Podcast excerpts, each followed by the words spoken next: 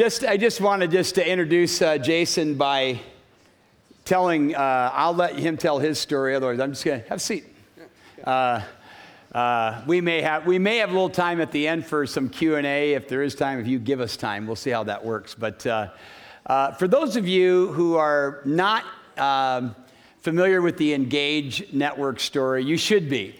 And if you are familiar with it, it doesn't hurt to hear about it again, uh, just because it really is a, a, work of God. The whole thing took place as a result of, I, I joke about it, but it's not, it's true. It was me not getting my way. I, we had this, this facility here, we'd done a major remodel, and uh, we tried to take up monies to uh, um, build a, a gymnasium ex- right where the fellowship hall is now and it was so pathetic. The, the monies we raised was, I mean, it was so bad. I didn't even tell the church how much it was, it was that bad. And uh, I came in on Monday. I was really, really kind of mopey and not feeling good about it. And Kevin Thomas, who was the counseling pastor at the time, said, Well, he said, you know, maybe we ought to plant a church. I mean, seriously, he just said it in passing. And it was like I had a spiritual epiphany right on the spot.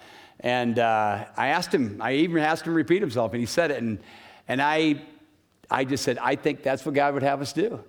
And uh, called Dave Heisterkamp, who had served previously under me, and I'd mentored him as, uh, as administrative pastor, and he'd taken a little church up north. The church had gone really, really well, but kind of it had some serious, cons- uh, kind of hyper conservative, uh, militant uh, uh, history, and it kind of turned on him.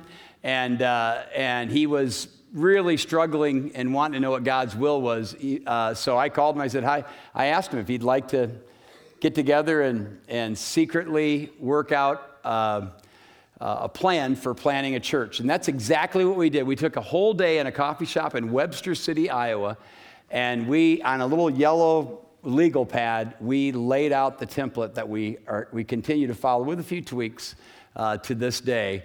And, uh, and, and Dave, of course, would become our first church planter. We didn't think about the Engage Network. We just, we're just happy to plant a church, uh, Lakeside Fellowship, which everyone knows up in Polk City is up and running. God's blessing greatly there. And, and, um, uh, and then, of course, uh, from Lakeside, uh, I, I, was able to introduce uh, Josh Daggett to, to Dave, who came alongside Dave for about three years. And from Lakeside Fellowship, came Living Waters Fellowship on the, on the south side with Josh Daggett, who uh, hooked up with Greg Pollock, who served with Josh for three years, and that uh, led to High Point Church in Altoona three years later, uh, who were previous friends. And I, I, should probably let you tell that part of the story, shouldn't I, huh?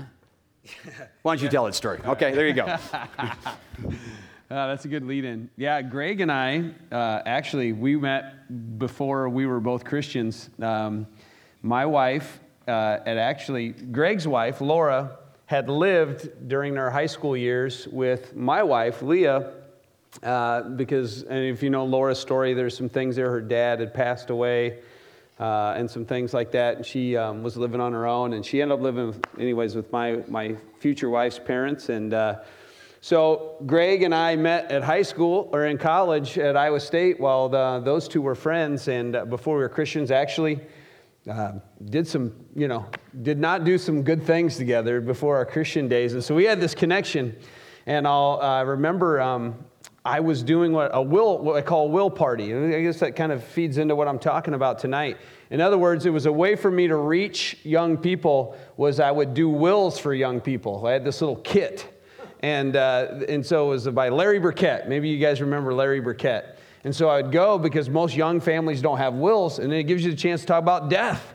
And that's a great lead into the gospel. And so I'm sharing the gospel, and Greg Pollock, who, you know, I've always known as the drug dealer, I mean, that's what we used to do together. Uh, truth to be told, he says, he's just looking at me, and he comes up to me after the presentation. He says, I'm this close to becoming a Christian. And I said, Well, I don't know about all that theology, but let's, let's talk anyways. And so Chuck, Pastor Chuck, uh, had, had ended up opportunity to lead him to the Lord. And ever since that day, Greg and I were like this, um, very close, probably because of our background, but we became very close. And uh, Greg called me up one day when I was working for the Fellowship of Christian Athletes, working, doing some work down in the inner city of Des Moines, and asked if I was interested in church planting. Little did he know, I've been praying for about six months about that very thing. And it was a great fit. Uh, and so we went to High Point. We're there for about three years. uh, when God made it really evident that it was time for, uh, for me to, to, to move and to move on. And that was when we started talking about uh, church planning again. And we ended up in, in Winterset because that's where we had lived for about, um, let's see, 16 years or so at that point. We had lived in, at Winterset. So that's a pretty short, condensed version. There's so many things that happened inside that. But I think it is a good lead in to uh, what I want to talk about tonight. First, I'd like to maybe share the scripture passage that, uh, that we're going to be, you know, I, I, guess I'm using it as a jumping off point. The, the title or the, the topic tonight is called Save to Serve. Uh, that the, the concept of that God saved us so that we would serve Him for His glory and bring glory to Him by in our service. And that is the purpose of our salvation, one of its purposes. So I'm going to read from 1 Peter 4 10 and 11. And I'll pray and then we'll, we'll dig in. The Word of God says this As each has received a gift, use it to serve one another as good stewards of God's varied grace. Whoever speaks is one who speaks the oracles of God. Whoever serves is one who serves by the strength that God supplies, in order that in everything God may be glorified through Jesus Christ. To him belong glory and dominion forever and ever. Amen. Let's pray. King Jesus, I thank you, Lord, uh, that you have put a passion for the gospel inside the hearts of, uh, of Saylorville Church. And I think of the blessing that has been born because of it. We mentioned the churches.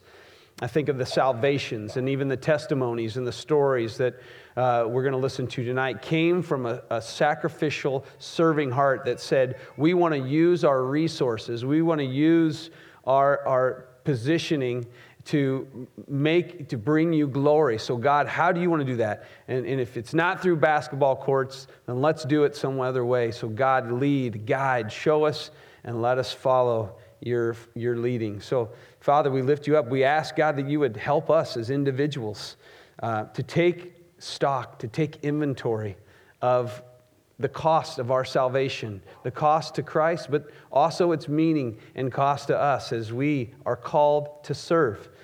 And God, that you would convict and uh, shape hearts uh, now under the conviction of your word, that you would give strength for the service, strength that will stand when the world falls away. The service that we're called to is completely different than that of the world. And so I just pray that you would give us the kind of power and strength that only the gospel of, enduring love can provide for us as we do serve and as we step out into this lost and crazy world. It's in Jesus' name I pray. Amen. Well, amen. It was 15 years ago, and I don't know if I can sit down for this because I just get too little rambunctious for this part of it. And then I'll sit down and tell stories later because I want to tell lots of stories. But uh, 15 years ago, Shortly after being saved, I, I, found myself in what I would call, and, and no offense to them, but mediocre churches, uh, gospel light churches. And I found myself wondering, is this what Christianity is about? I mean, just kind of showing up for Sundays and maybe doing a men's breakfast where we don't even get into the Word of God. And I've, I felt this there's something, there's got to be something more to this great salvation that I had grasped and the passion that was in my heart, and yet I saw it kind of fading and flickering away.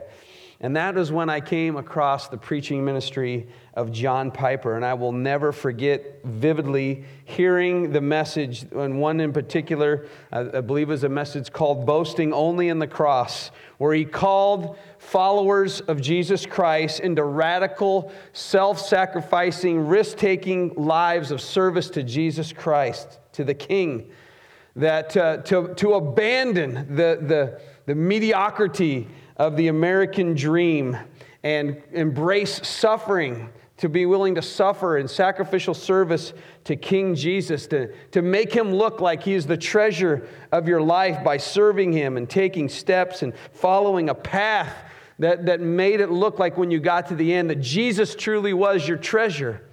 And to, to throw away or to, to, to forsake the path of the American dream, of which at that time I was firmly entrenched in this path of, of 10 acres and a pond, I like to say. And uh, to follow this broken road of self sacrificial service in His name. And I believe that's why the Lord directed me to the Engage Network because the connection with me was perfect. I mean, I was just dying to find a group of people that were thinking and acting and preaching and going hard after lost people the way that I desired to. And when I, and I knew Greg was that man, and when he called me, I, I just knew. I mean, I didn't even have to really answer. I struggled with it, and my wife probably more than I about this, this path, but um, we're here. And it was a fit, and I think that's why God led to the Engage Network. And now, tonight, I want to call you to join me in the same, maybe in the same way. Maybe you're here tonight and and the, Christianity is kind of dull, or you're just wondering what is all this about. There's got to be something more, and to call you to a single passion. I remember this to a single passion in life. I remember John Piper saying, you know, it's not the people that are good at a lot of things that make a real impact in the world.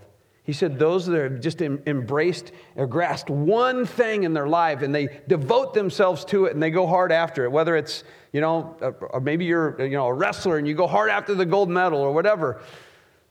But I'm saying let's embrace this call to serve Jesus Christ with single singularity, with passion in our lives. And maybe to even begin that process tonight. Because the church in general has been plagued by this kind of mediocrity. I mean, it, it drives me crazy, to be honest with you. And uh, I, I, I, still, um, this frail vision of God, it does start with the frail vision of God and His gospel. And that we would embrace uh, a, a, a pursuit of Jesus Christ and His gospel, His cross, His, His resurrection with new passion. That we would ask God to uh, work in our ways, that uh, show us the reality of His holiness, the, the depths of His purchase, the depths of His, his love for us in the cross, the, the hope of the resurrection. And then we might, by this passion, raise up and embrace this reality of 1 Corinthians 6 9, uh, 19 and 20 that says this Or do you not know that your body is a temple of the Holy Spirit within you, whom you have from God? Power of the Holy Spirit is working within you when you were saved. It's dwelled inside you. A, power of, of fear, or not of fear, but of courage and a sound mind. He says, You are not your own. You were bought with a price. So glorify God in your body. And this world, I remind you, is not impressed with our stuff. It's not impressed with our possessions. It's not, nobody is really drawn to Jesus because of your little nice white picket fence family. And that's just the reality. And I think that's the reality of, of church planting that, that is made, I think, has made our impact so heavy uh, where we live. Uh, people aren't impressed with our petty little lives. Real conversions, real transformation comes through real sacrificial service of God's people, laying their lives out on the line for, this, for these lost communities and cultures. And when they see that and then they hear the, the passionate truths of the gospel, this powerful thing comes along and we have strong, powerful conversions. And, I, and, and the people that serve in, in powerful ways, which I want to share uh, a couple testimonies, one in particular of a, of a man who was saved at Redeemer and is, God is using unbelievably in our community. And so that's the beauty of church planting is that our goal is to see people be saved. We're not trying to steal people from other churches. We're trying to see people be converted, come to Christ in, within our churches, and then we can raise them up with this great theology and great passion. And uh, my friend Chad Silliman, I think, is a great example of that. We're going to talk about that tonight. And so, oftentimes, this is a, this is a scary road. And so, I want to give you some motivation in the way of Scripture before we start talking practically. Because we have motivation from the Word of God to serve. And so I want to point out a few just scriptures that I love when I think about service. We are motivated to service because of our gratitude for Jesus Christ in the gospel. 1 Samuel 12, 24. Only fear the Lord and serve him faithfully with all your heart, for consider the great things he has done for you.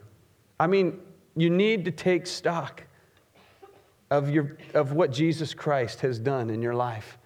And if you can't take time, if you aren't taking the time to meditate and think back, that's why it's good for me to tell stories about Greg and myself. I don't ever want to forget about what it's like to be stuck in sin, to be stuck in drug addiction without any hope, any power to get out of it. God has radically changed my life. And anybody who's been truly converted, there is a testimony of God's faithfulness, and, and we should be gratitude. And out of that gratitude, we serve. We are motivated by gladness. Psalms 102 Serve the Lord with gladness, with joy. Come into his presence with singing. We have much to be thankful for, much to be glad for. This life is just a little while. Any kind of sufferings or self sacrificial service that might cause us to have to live a little bit out of the way that we would rather give. I mean, I would rather have the 10 acres and a pond and you know the, the vacations to disneyland and you laugh but that is i was serious about that i uh, about obtaining these things and now god has given me so, so much better given you in christ something so much better than stuff right the riches of christ the hope of heaven so we can serve the Lord with gladness. Motivated by love, Galatians 5:13, for you were called to freedom, brothers. Only do not let your freedom as an opportunity for the flesh, but through love serve one another. This world does not know uh, they're stuck and they don't know what freedom is. And the power of love, this, the, the love that we've been shown in Christ, it can break the bonds of other people's bondage and, the free, and their, their slavery by radical acts of love and radical acts of service. And so we, we serve and we're motivated by love and we're motivated by reward. Think of Matthew 10 42. And whoever gives one of these little ones even a cup of cold water, that's service. Because he is a disciple, truly I say to you, he will by no means lose his reward. You know, I look forward to that day uh, after all this struggle, after all this toil of seeing Jesus face to face and hearing those words Well done, good and faithful servant. That doesn't mean I was perfect. I'm a sinner, I'm a wretch. I have struggles, I have tempt, you know, we all do. But we fight and we fight through acts of service and we lay out our lives. And at the end, we hear Jesus say the words, and it's worth the sacrifice. And so we set our eyes uh, in, in a singular passion for Jesus Christ, to serve Him. And we don't set our eyes on worldly pursuits and the monotony of, of, just the drudgery of all the offerings of this life that, that lure us and entice us away from to really knowing and seeing God work. And so that's my call, I guess, to, to sacrificial service. Now, I want to talk kind of realistically for a moment before I tell a lot of stories about how that's played out, I think, at Redeemer. Because I think there's a lot of confusion. And not that um, we have a lot of time to work through all this, but I think a key thing is we got to grasp our gifts, our, our giftings. The Word of God there uh, First Peter says, As each of us has received a gift, use it to serve one another as good stewards of God's varied grace. So he's saying we all have giftings, because I know a lot of people that come to church uh, and, and they're feeling, I don't, you know, where do I fit in? How do I, what, do I really, I really have a gift? The Word of God says if you've been converted, if you've been born again, that God has given you a, a spiritual gift. Now, a spiritual gift, there's confusion around that. You can look those things up. There are some lists in Scripture. If you want to maybe do more detailed study, I think of Romans 12, 1 Corinthians 12, uh, maybe even Ephesians 4. There's, there's liftings, you know, exhortation and mercy and generosity. These are giftings and teaching. I think, uh, you know, maybe some of you were good teachers before. I enjoyed teaching before. But now that I think God has given me a, a spiritual gift, maybe of teaching, but my passion is to teach for the glory of God, to make Jesus Christ known. And so these are spiritual gifts given by the Holy Spirit that, that um, glorify Jesus Christ when they're used. And each of us has one. So we're, we're, each without excuse. We have a place in the body if you're born again today. You have a place you can serve. And you may need to take stock or inventory of that if you're not for sure where those at. I ask a pastor, one of the few things, that, you know, ask your pastor to work through that with you. A lot of times there's tests and assessments that you can take. And maybe you have one here at Saylorville. I have one that I direct people to. A lot of times, just ask the people that know you the best say, What do you think my spiritual gift is? How do you think I, you know, what, what you would say about me? Because usually the people that know you the best will be able to spot it out like that. Another thing you can do is I tell people is, what do you do in a crisis situation? You know, if there's a if there's a problem that you know somebody has a problem, what do you just kind of run to naturally? For me, it's a word of exhortation. I'm always, oh, I think of a, of a Bible verse, and I'll call that person up and I'll say, hey, I just want to tell you this is a word from the Lord, or I'm praying for you in this way. And so it's an exhortation. But some are mercy. They say they want to come around and, you know, bring gifts and do all these great things. And some people want to be hospitable and they want to have, they say, why don't you come over to my house? Or, and, and we want to sit down and just, and just have you over and talk to you. So you, sometimes those are ways that you can identify yourself. But take stock, take inventory. If you're not for sure where you fit in the Word of God, you have a part and a place in the body that you need to be using your spiritual gifts. So that's important. But another thing that I like to talk about when we talk about grasping gifts are, are what I call talents. Those are just natural talents and abilities that people have.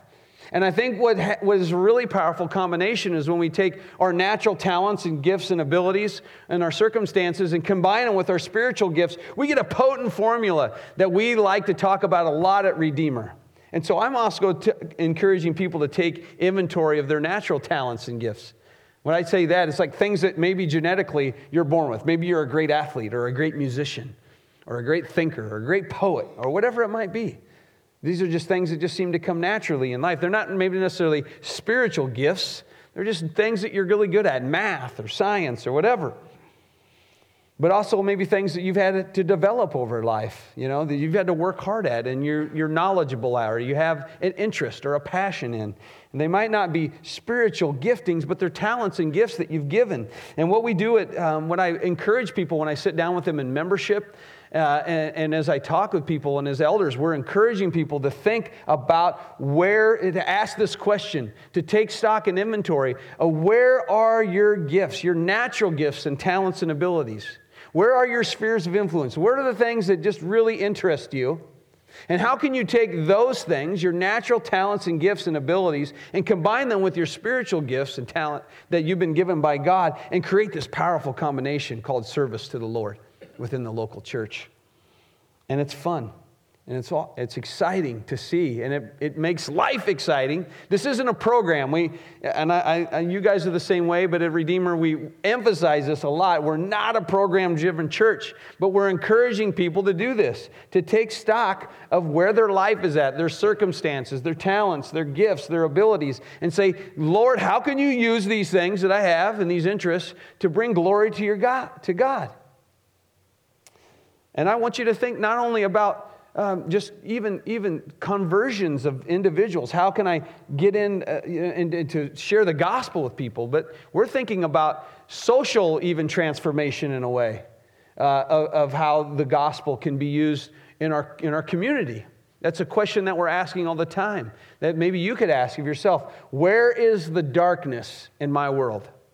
So we ask this at Redeemer Where's the darkness in Winterset, Iowa? As, as, as leadership and as elders, we ask that question. And we ask the body, and it's real easy for us in Winterset broken marriages, broken families, and drug addiction. And now we start saying, how can we, the people of Winterset, the people of Redeemer Church, bring the light of the hope of the glory of the gospel in sacrificial service into these areas of darkness? And in that, win the opportunity to win people to the Lord. And so that's the question that we're asking. And that's the question that I would encourage you to ask yourself to take inventory of your spheres of influence. You know, I, I read a great article uh, yesterday in Together, uh, the Gospel Coalition. Uh, it's a great um, website. I encourage you to read it. He says, We need more Wilberforces. If you know who, know who Will, William Wilberforce is, one of my heroes of the faith, a great movie called Amazing Grace. You should watch it, rent it. But he, he, he felt this struggle, this call. That, should I be a pastor or should I just be a politician? And in the article, he's encouraging people to say, look at some of you have passions for politics or social you know, justice and things like this. So this, those aren't bad. They're not going to save anybody. But through those opportunities, people can be saved. And that we need Christians to be influencing as doctors and lawyers and politicians And I love William Wilberforce because he was encouraged by John Newton, the writer of Amazing Grace. He said, I think you should be a politician. And, and, and he agreed that that was where his interests and talents and gifts were best be suited. You think he should be a pastor. I mean, that's where it's at, right? No. And he transformed culture he, by passing and, and changing the laws of slavery in Britain. And he made a huge impact for the gospel. And so I want to encourage you to take inventory, to take inventory of, of where you're at and where your spiritual gifts are, where your interests are, and where your talents and gifts and abilities. And I want to share a few stories in closing about how that, when we, because we're pushing this all the time. I mean, this is a big deal to us. This is how I think you, this is how you plant churches. This is how we got to ask these questions because people aren't just going to show up at Redeemer Church. We got to be engaging the world that we live in. And so, in, and getting out of this um, program mentality. And I'm going to give you a few uh, examples, and I'm going to have Chad come up as well in a second here. For instance, Josh Henry is, uh, was a core group leader. Uh, that means he was part of one of our initial nine families that helped start the church, Redeemer Church. Josh Henry, I call him the, uh, he's the mayor of Winterset. He's like our Fred Hoiberg. You guys all know Fred Hoiberg. I mean, everybody loves this guy. He was the star basketball player. They got the list of basketball records. He's on like every one most three pointers, most points in a game, most points in a season. Everybody knows who Josh Henry is. They love him, he's adored. Josh Henry has influence. He's a teacher, he's a head basketball coach. And so Josh Henry also has a passion for evangelism and for the gospel and for young people. And so the natural tendency is to say, hey, we'll start a youth group, right? That's what churches do. We start youth groups.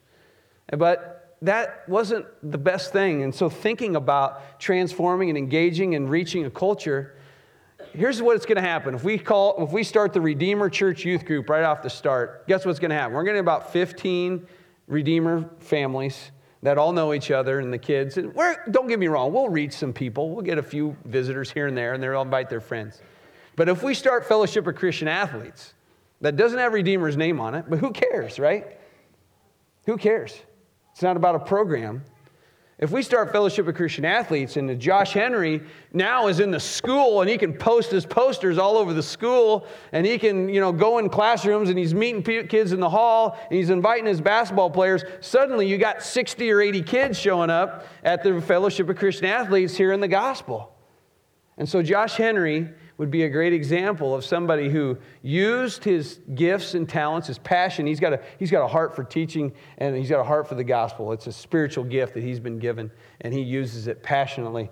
And he's also got the influence of a teacher. And he took those two things, and we created Fellowship of Christian Athletes, and it's been a huge blessing to Redeemer Church and kids coming through the door and, and, and relationships built with parents and things that say, yeah, if I'm going to go to church, I think I'll go to that church. I know Josh Henry and I know these guys, and it's given me opportunity. And so, a great example, uh, Josh Henry. Another one would be uh, Corey and Valerie Utzler, who came to me and said, We got a passion for kids, young kids. You know, so hey, well, let's start Shine, right? Let's start Shine. That's not what we said. They, they had a heartbeat, they had a passion, they love the gospel, they love Jesus, and they want to use, they want to reach the, the hurting kids, the, the broken kids in our community. And so what we did was we started praying about it. We started thinking about how can we use these things. And so instead of calling it another Redeemer Church after school program, we've reached out to Freedom for Youth. Maybe you're familiar with Freedom for Youth. When we reach out to Freedom for Youth, now all of a sudden the name's taken off. And so now the school's involved and people in the community are involved. And to be honest with you, it was too big of a program for Redeemer Church to take on at that time, anyways. We couldn't have manned that thing. And so other churches are getting involved. Uh, but the, the bottom line is, is that they're the sphere of influence. They're the ones, uh, you know, interacting with the kids. They, they become like a, a missionary family to these, to these, they're loving on these kids. And now all of a sudden we got 40, 50 kids every day coming to Freedom for Youth. Again, it's not Redeemer, but it's all the Redeemer people there interacting, teaching. It's, it, it's the same thing, but now we've, we've reached a, a community and it, the name, the, the reputation that's come uh, it, within our community uh, through Freedom for Youth is just, it's been tremendous impact uh, for us at Redeemer. It's, it's created all kinds of opportunities to reach parents, the parents of these kids, and, and, and people who want to come and volunteer, people from the community. And so it's been a great opportunity. But I, but I want to take a few minutes, and I'm running out of time. Uh, Chad, if you'd come up. Uh, this is Chad Silliman.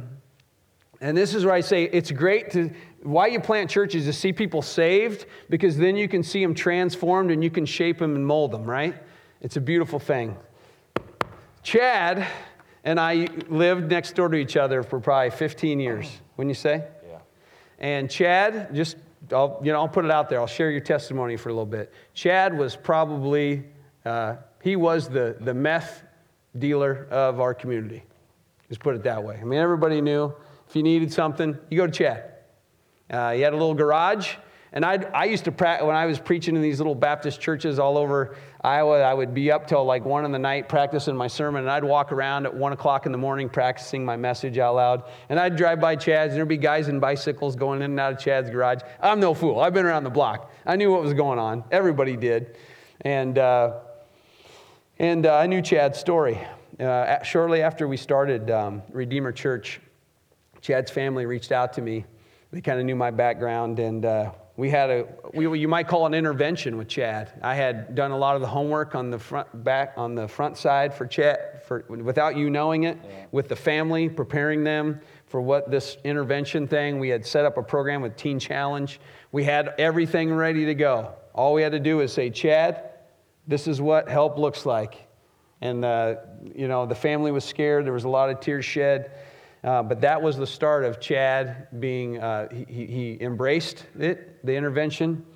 Uh, this is, you know, I'm talking 40 years of various addictions, 15 years of meth, right? Yeah, 15 years? Yeah. Uh, and, uh, and notorious in our, for that. And uh, Chad embraced it. He was saved and converted in that process, came back into Redeemer, and hungry hungry to serve, hungry to learn. And we've had a chance to shape and mold Chad. And, uh, and you're all familiar probably with the refuge ministry. It's a very important ministry within Redeemer. Another one we could talk about that's made a huge impact in our community. But Chad, uh, with his background and now with his passion for Jesus, and, with, and now he's, he's a single guy and he wants to live his life and, and live his life for the Lord and we have these guys coming into our church that have a drug addiction they don't have any place to go and their families are sick of them. And so what are we going to do? Where are they going to go? Well they go to chad's house. He's our, he's our guy. We, we send them there. And chad takes them in and he loves on them they do programming. They're doing bible studies every night. And it's been a rough road. I mean i you know we, we've had we've had three guys in and three guys out in the last six months. But Chad's uh, making, you know, he's, he's, pouring out his life and his heart, his stuff. He's saying, God, I got a house, you know, use it, you know. I got this background, use it. I, I got, and, and I want to use it for the glory of Christ. And so, Chad, I'm going to give you, we got probably just a few minutes. I don't know if you got anything to say uh, as we close up. All right. I just want to say, uh, first of all, thank you. Thank you for, uh, to God for saving my life and uh, for Jason and Redeemer Church for all they've done. Uh, it goes a lot further than just meeting or seeing him coming down the street and me running for the house. When uh, he'd hold his Bible like this, I'd see him coming in the middle of the day or whenever I, I was gone. He'd scare me to scare me to death. But uh, yeah, what what can uh, God do for a man like me? I, I tell you, I was uh, completely to a point where I was lost, broken, out of options, uh, lost everything, lost my house, my wife, my kids. Uh, my son would tell me, "Don't uh, don't even bother coming around." Um, so that's where I was at, you know, and and thank God and uh, thank uh, Teen Challenge for uh, changing my heart. It was I had a pretty hard heart. I had a lot of things that I was holding on to, and uh, it's just to get that stuff out and deal with it, and to to see some hope and uh, have a little a little direction that I never had in my life before. And uh, it wasn't easy, but it's it's all been worth it. It's been about three years now, and uh, praise God for that. And I just say that uh, today I, am completely set free of my addiction. And uh, amen.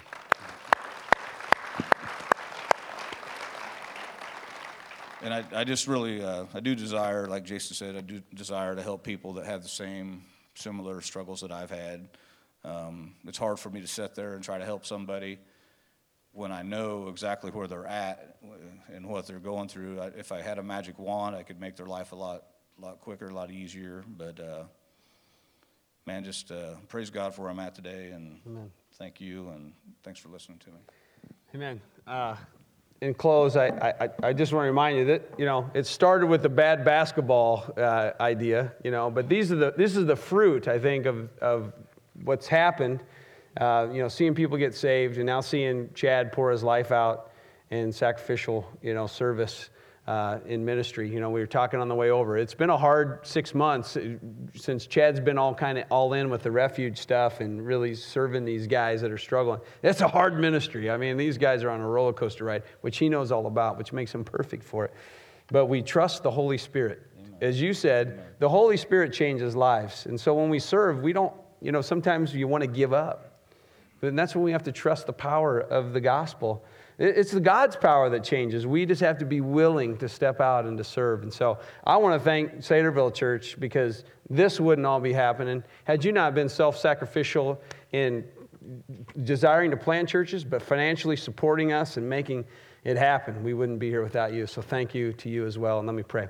Father, thank you for uh, just the opportunity to come and share. I thank you for this church. I pray that you would keep your favor upon Saylorville and upon the Engage Network, that you would allow us to plant churches that continue to have a passionate heartbeat for the gospel and willing to, through sacrificial service to the communities that we are engaging, that you would continue to allow us to see people saved and converted and to keep this process, uh, this, this going on and on for decades and centuries. It's in, until the Lord's coming. It's in Jesus' name I pray. Amen. Amen. Hey, stay, stay up here, guys. I want to just, uh, we got a couple more minutes. And Chad, I'm fascinated. Thanks for sharing your story. And, uh, and thanks for letting him talk a little bit here, Jason, on his story.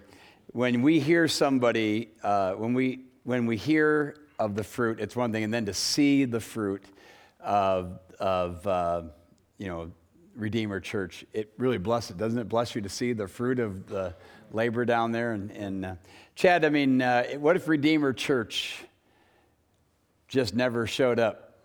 Where would you be right now? Uh, it'd be hard to, hard to say. Give him his microphone. Sorry. Uh, it'd be hard to say where I'd be for sure. I know there was, uh, Jason was just getting started, and it was, uh, he would work nights doing his accounting that he would do, and and we would get together. Sometimes it'd be 11 o'clock at night, you know, mm-hmm. when he when he got his family to bed or whatever. But then there was uh, when they were up on the square, in that little building you had rented. And yeah. It was, uh, I showed up there and, uh, CJ McMurray's wife, Misty, she run into me one night there and she was like just shaking her head, you know, and if it wasn't for a place to go like that, you know, and, uh, for Jason to be there to, to listen and he knew, yeah. he listened and, uh, he led me the direction I needed to go, you know, and, laid, I think there's a couple options he laid out there, but I was pretty sure which one they wanted me to, yeah. me to take. So, well, well, part of our theme is saved to serve, and of course, Jason, you've talked a little bit about this. So, tell us a little bit about. I mean, Jason, you talked a little bit about it. let's hear from you, Chad. What, tell us about what you're doing to serve the Lord now that you know Him. Um, well, my heart, I, I guess, is in helping people that, that have struggled like me and and let them know that there is a way out because I struggled for my whole life trying to understand and figure out what, um, quote, normal people, if you want to call it that or whatever, what to do outside of the drugs and alcohol yeah. that I was tied up in. And, and there is hope and there is direction and there is life outside of that stuff. And that's, that's where I'm at today. I know, I know that. I live it. I'm pretty bored sometimes, but I'm, I'm okay with my boredom. you know, I'll, I'll take that. I'll take that over what I had yeah. going on any day. So. And you've walked away from all the drugs and addictions that yeah, you've had. Yeah, amen. I've been like I was telling Jason on the way here, just uh, some things that have uh, happened in the past couple weeks around Christmas and that. I, have been completely set free. Yeah, praise any, if any desire to, to use or sell or do anything with any of that stuff. Yeah. You know, the, uh, uh, the Apostle Paul concluded his first chapter in First Thessalonians. He said, he said to them, he said, You turn to God from idols Amen. to serve the living and true God. Amen. And we are saved to serve. Uh, so, yeah, are, are you working with young people then? Have you have you had that chance? What's going on there? What kind of? Mostly the three guys. I think. Yeah, yeah. There's uh, some people that I work with just you know through social media or or whatever. But uh, as far as my house goes, I've had three guys live with me, and I haven't. I wouldn't want to say that I've had great success, but I've, I've Yeah. had uh, I've impacted their lives, and Yeah. I know what it looks like Yeah. to live outside of that that realm that they're caught up in. You know, that doesn't mean that they don't go back to it Yeah. for a little while, Right. Because that's what we do. We Right. just keep returning back to what CJ's famous Bible verse is. Uh, Uh, the dog returns to his vomit. Yeah. yeah, Yeah. That that is is, the life. That is what the scripture said. But that's usually that's talking to somebody whose life hasn't been redeemed. Although redeemed people will oscillate that way sometimes, and a consistent testimony from somebody like yourself, Chad, would be uh, would be greatly used. The Lord, many individuals I know with all the drug use that's going on down your neck of the woods. I've been encouraged by Chad because, um, you know, when you when you say, okay, let's do this, you know, I worry, you know, like you said, him relapsing, you know, is he strong enough? Is he is he mature enough to handle this? Because it's a tough ministry, and I've been super impressed by his maturity, um, which I think is you know, relates to the depth of the gospel that he's understanding and and his maturity in helping these guys and not getting so frustrated. It'd be real easy to quit on these guys, and because they're it's a tough ministry. So Cool. it's been neat to watch him uh, mature, you know, and be mature. So Amen. yeah, it's been good for me too. yeah, to mature Yeah, you. yeah, it's the gris- yeah. best way to grow. Well, thank you, both of you. Let's, uh, let's uh, thank the Lord for Chad and Jason. Let's give them a round of applause. Thank you for coming up here and serving. Appreciate it very, very much. Just uh, as we close it up, just I want you to just take. I mean, of course, Jason gave us an admonition earlier on as he spoke to us, and we are saved to serve. I was super encouraged uh, this morning, and I'll call them out. Uh, Randy and Pam Buby uh, came in this morning, and uh, they were sitting with a young man. I mean, young. He's like 19, wasn't he? 19 year old man. Never been to church uh, before. Uh, they, he served them at a restaurant last night. And uh, so, through whatever series of circumstances the Lord provided for them to share a little bit with him, invited him to church, he came for the first time. Has no church experience, but he just sort of drank it all in. And, uh, and, and that, that was a real highlight for me this morning to meet him and to just, and, and not just to meet him as a new opportunity, a new potential, you know, a gospel opportunity, which you guys have already started. But I'm super encouraged by you taking that opportunity. And it kind of goes back to what Jason was saying, having that passion to continue to just take what's inside of us and give it out. So, so in whatever areas, and the other thing Jason said, giftedness, we're all, get, we're, we're not all evangelists. I get that. And, uh, and so, but God has saved us so that we might serve him. And really, I don't know about litmus test and things like that, but Jason actually mentioned the three passages of Scripture, and I'm going to, I'm going to reiterate them before I pray.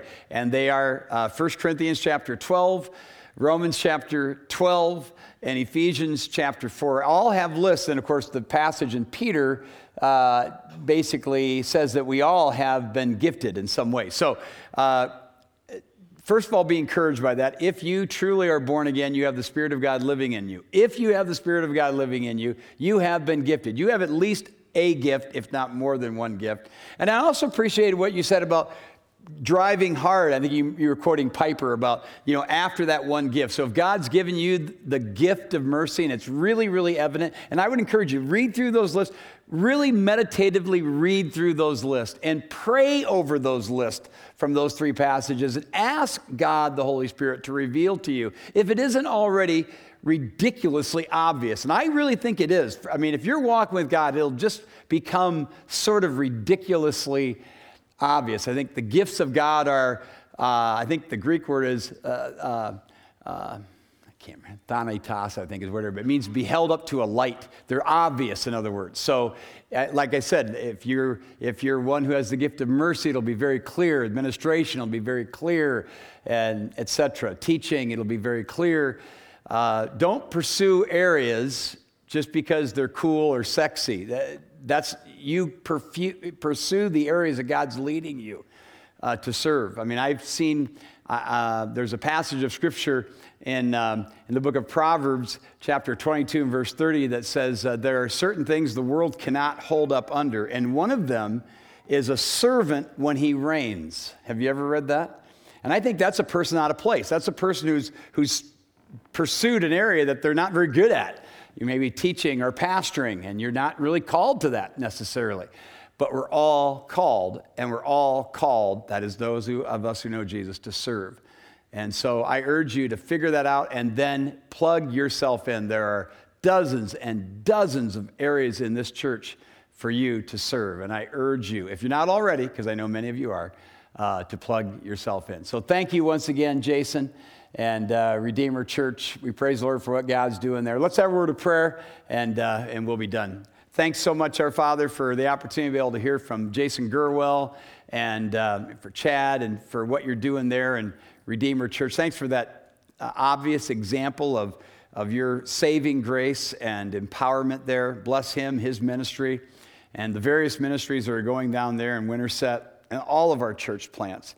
And bless us, Lord. Challenge us, Lord, with the truth that we, uh, we have been saved to serve you, the living and true God, and to wait for the return of his Son, not lazily, but actively and for your glory. We pray these things in Jesus' name. Amen.